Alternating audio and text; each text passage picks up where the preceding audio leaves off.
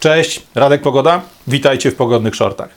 Zrobimy sobie dzisiaj małą wycieczkę w przeszłość i zajrzymy do starożytnej Grecji. A tak naprawdę, żeby tam dotrzeć, wystarczy, że otworzymy jedną książkę. Tą książką jest Polityka Arystotelesa. Zanim wyłączycie ten materiał, zanim uciekniecie gdzieś dalej, żeby zająć się czymś bieżącym, czymś bardzo istotnym dla nas tu i teraz, e, wstrzymajcie się chwilę, bo będziemy mówili o rzeczy bardzo ważnej, mianowicie o tym, w jaki sposób jesteśmy my dzisiaj w XXI wieku układani przez szkołę, przez państwo, przez urzędników, przez system medialny, system zarządzania informacją i percepcją świata, w jaki sposób jesteśmy układani do tego, aby pewne rozwiązania uznawać za naturalne, normalne i standardowe, takie jak powinny być, a niektóre inne odsuwać na bok. Zerkniemy na to, w jaki sposób Arystoteles, no już tak kilka tysięcy lat temu, na bazie historii, która jemu wtedy była dostępna, grupował, opisywał i oceniał systemy polityczne, w których funkcjonowali ludzie z jego przeszłości, z przeszłości e, liczonej od jego czasów.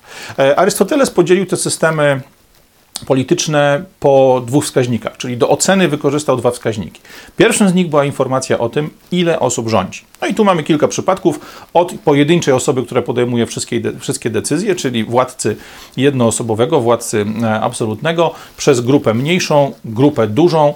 E, pod grupą dużą on oczywiście w czasach starożytnej Grecji e, miał na myśli systemy, które my nazywamy demokracją, czyli że wszyscy obywatele podejmują jakieś decyzje, wszyscy obywatele mają głos, mają wpływ na to, co zrobi państwo, w jakim kierunku pójdą pewne działania państwa.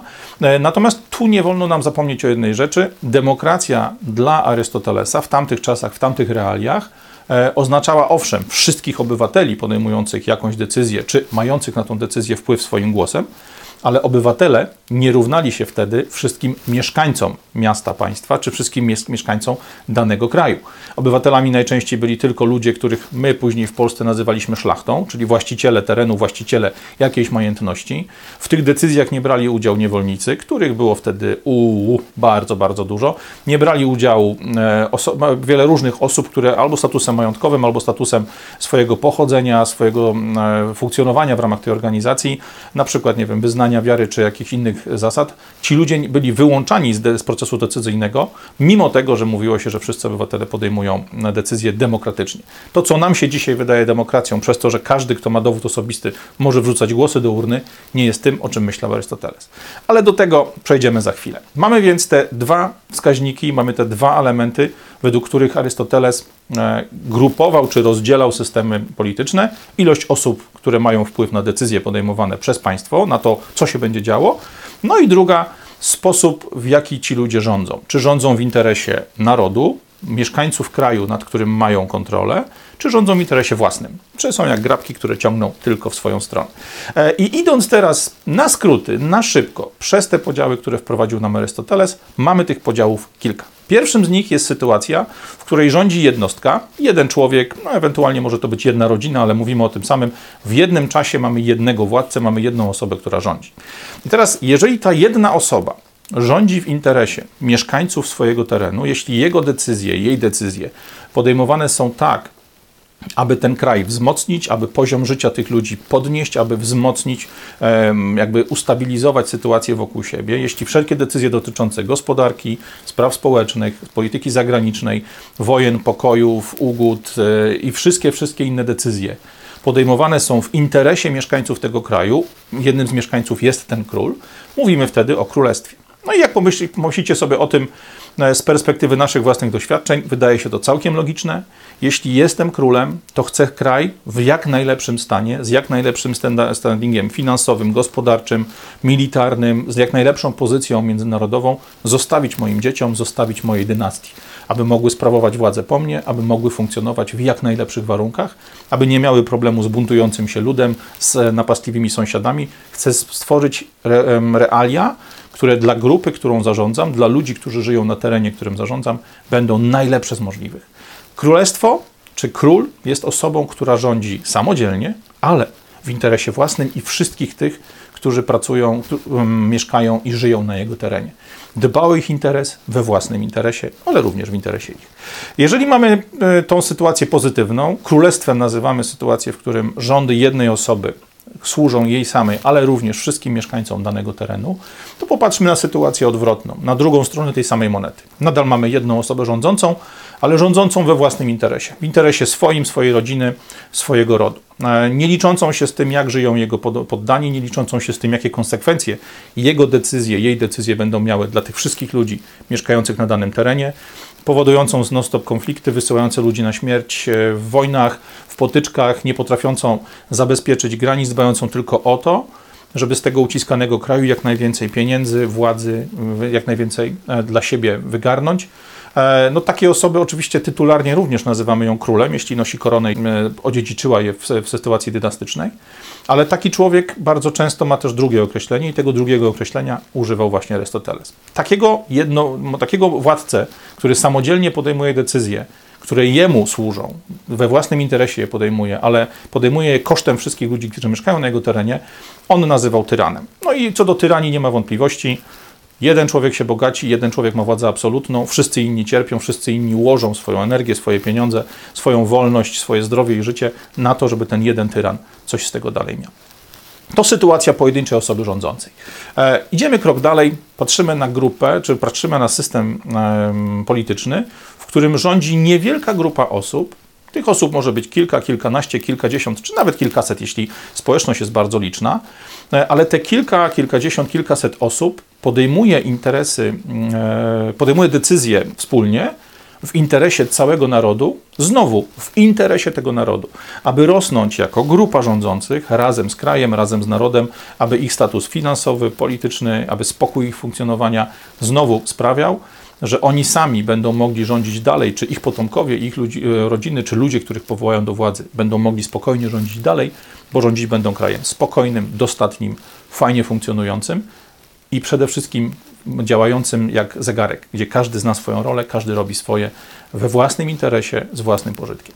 Taką grupę e, zarządzaną przez, właściwie taki kraj, taki system zarządzany przez jakąś grupę osób działającą w interesie ludzi, którzy mieszkają na podległym terenie, nazywamy rządami arystokracji. No i oczywiście my po rewolucjach i po całym wielkim paśmie komunizmu arystokrację traktujemy jako coś najgorszego z możliwych, bo mamy przykłady przed francuską rewolucją, mamy bardzo wiele historii, nawet w zwykłych popularnych filmach, e, które pokazują arystokratów jako ludzi zepsutych, ludzi zajmujących się tylko i wyłącznie sobą, intrygantów, e, osoby, które z braku normalnej pracy zajmują się jakimiś pierdołami w cudzysłowie. Tak arystokracja jest nam przedstawiana. Tymczasem arystokracją Arystoteles nazywał tylko i wyłącznie tych, którzy niewielką grupą rządzących decydowali w sposób pozytywny o losie tych, którzy mieszkali pod nimi. E, jak nazywał tych, którzy w niewielkiej grupie decydowali o e, tym, co dzieje się na ich terenie, ale tylko oni z tego czerpali korzyści, tylko oni byli do przodu na wszelkich innych decyzjach? No niestety tych nazywał oligarchami. To ta sama grupa, czy taka sama grupa, niezbyt liczna, ale grupa, która podejmuje wszystkie decyzje dotyczące danego kraju, danego narodu, tylko i wyłącznie ze względu na interes własny. To są te setki czy tysiące grabi, które ciągną w swoją stronę.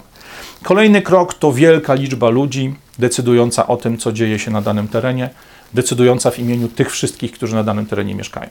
Jeśli pamiętamy, że Arystoteles żył w czasach, kiedy był, była, był status niewolnika, kiedy ogromna liczba ludności funkcjonowała nie jako obywatele, jako niewolnicy, kiedy wielu przybyszy z innych krajów, mieszkających całymi latami w danym mieście, państwie w Grecji, czy na danym terenie, nie było obywatelami, nie miało tego prawa decydowania, nie miało prawa głosu w sprawach istotnych dla danego kraju, to nagle mamy, łapiemy ten dystans, łapiemy tą świadomość, że informacja o wielkiej liczbie zarządzającej całym państwem nie oznaczała, że wszyscy zarządzają e, naraz. Oznaczała, że dużo większa niż arystokracja liczba ludzi mogła decydować o tym, co dzieje się z całą społecznością. I teraz znowu, jeżeli ta wielka liczba ludzi zarządza krajem w sposób właściwy, w sposób pożyteczny dla nich, w sposób, w którym skupia się na interesie mieszkańców na interesie obywateli, właściwie tu szerzej, wszystkich mieszkańców swojego terenu, kiedy ta kraina kwitnie, kiedy staje się spokojniejsza, bogatsza itd., tak itd. Tak tu system jest taki sam jak w przypadku monarchii, e, czyli króla i w przypadku e, rządów arystokracji. Jeżeli te efekty są pozytywne, Arystoteles nazywa ich, no właśnie, niedemokracją. Taki system on nazywa politeją. Politeja, coś co związane jest ze słowem polityka, jakbyśmy sobie spojrzeli w historię, Politeja jest rządem ogromnej ilości ludzi, ale sprawowanym w interesie wszystkich mieszkańców danego terenu, albo w przypadku Grecji wszystkich obywateli danego terenu.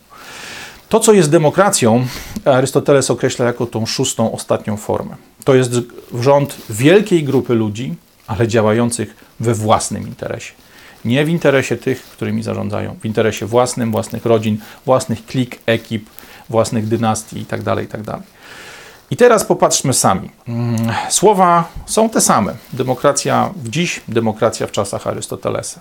Znaczenia są te same. Demokraci dziś zarządzają, nie mówię tu o demokratach amerykańskich, ale ludzi, którzy rządzą w systemie demokratycznym. Jak spojrzymy sobie na ich ruchy, widzimy, że zarządzają czasami głównie we własnym interesie. E, dziś e, możemy powiedzieć, przywołać stare słowa e, Jerzego Urbana czy innych magików z czasów PZPR-u, z czasów PRL-u. Rząd się zawsze wyżywi, dla rządu wystarczy, my damy radę. Albo sięgnąć sobie historię, historię ciut głębiej i zastanowić się nad tym, jak to przez Zaleszczyki z Polski ogarniętej wojną uciekał rząd, który wiele decyzji w ostatnich latach II Rzeczpospolitej podejmował tak, aby niestety do wojny dojść musiało. No tu oczywiście nie chcę wchodzić już w, w szczegóły tego, jak funkcjonowała II Rzeczpospolita, bo to jest temat na ogromną opowieść, ale chcę, żebyśmy pamiętali o tym jednej rzeczy. Demokraci, czy ludzie, którzy funkcjonują w ustroju demokratycznym, to wielka grupa zarządzająca całą społecznością, która jednak rządzi we własnym interesie, która sprawia, że ten własny interes jest dla nich ważniejszy niż interes wszystkich dookoła. I teraz na podsumowanie tego wszystkiego zastanówmy się nad jedną rzeczą. Zastanówmy się nad tym, w jakim my systemie dzisiaj żyjemy. E, kiedy Rzymianie próbowali przenieść wzorce greckie e, na swoje układy, na, swój, na swoje państwo, na swoje imperium, e, jakby tematu przetłumaczenia dzieł Arystotelesa na łacinę, na realia Rzymu, podjął się Cyceron. Cyceron był wielkim filozofem, był wielkim mężem stanu, człowiekiem, który naprawdę w sposób bardzo, bardzo sensowny, twórczy i pożyteczny podchodził do wielu rozwiązań, które Grecy przed nimi, przed Rzymianami wprowadzili w życie, które, do których doszli.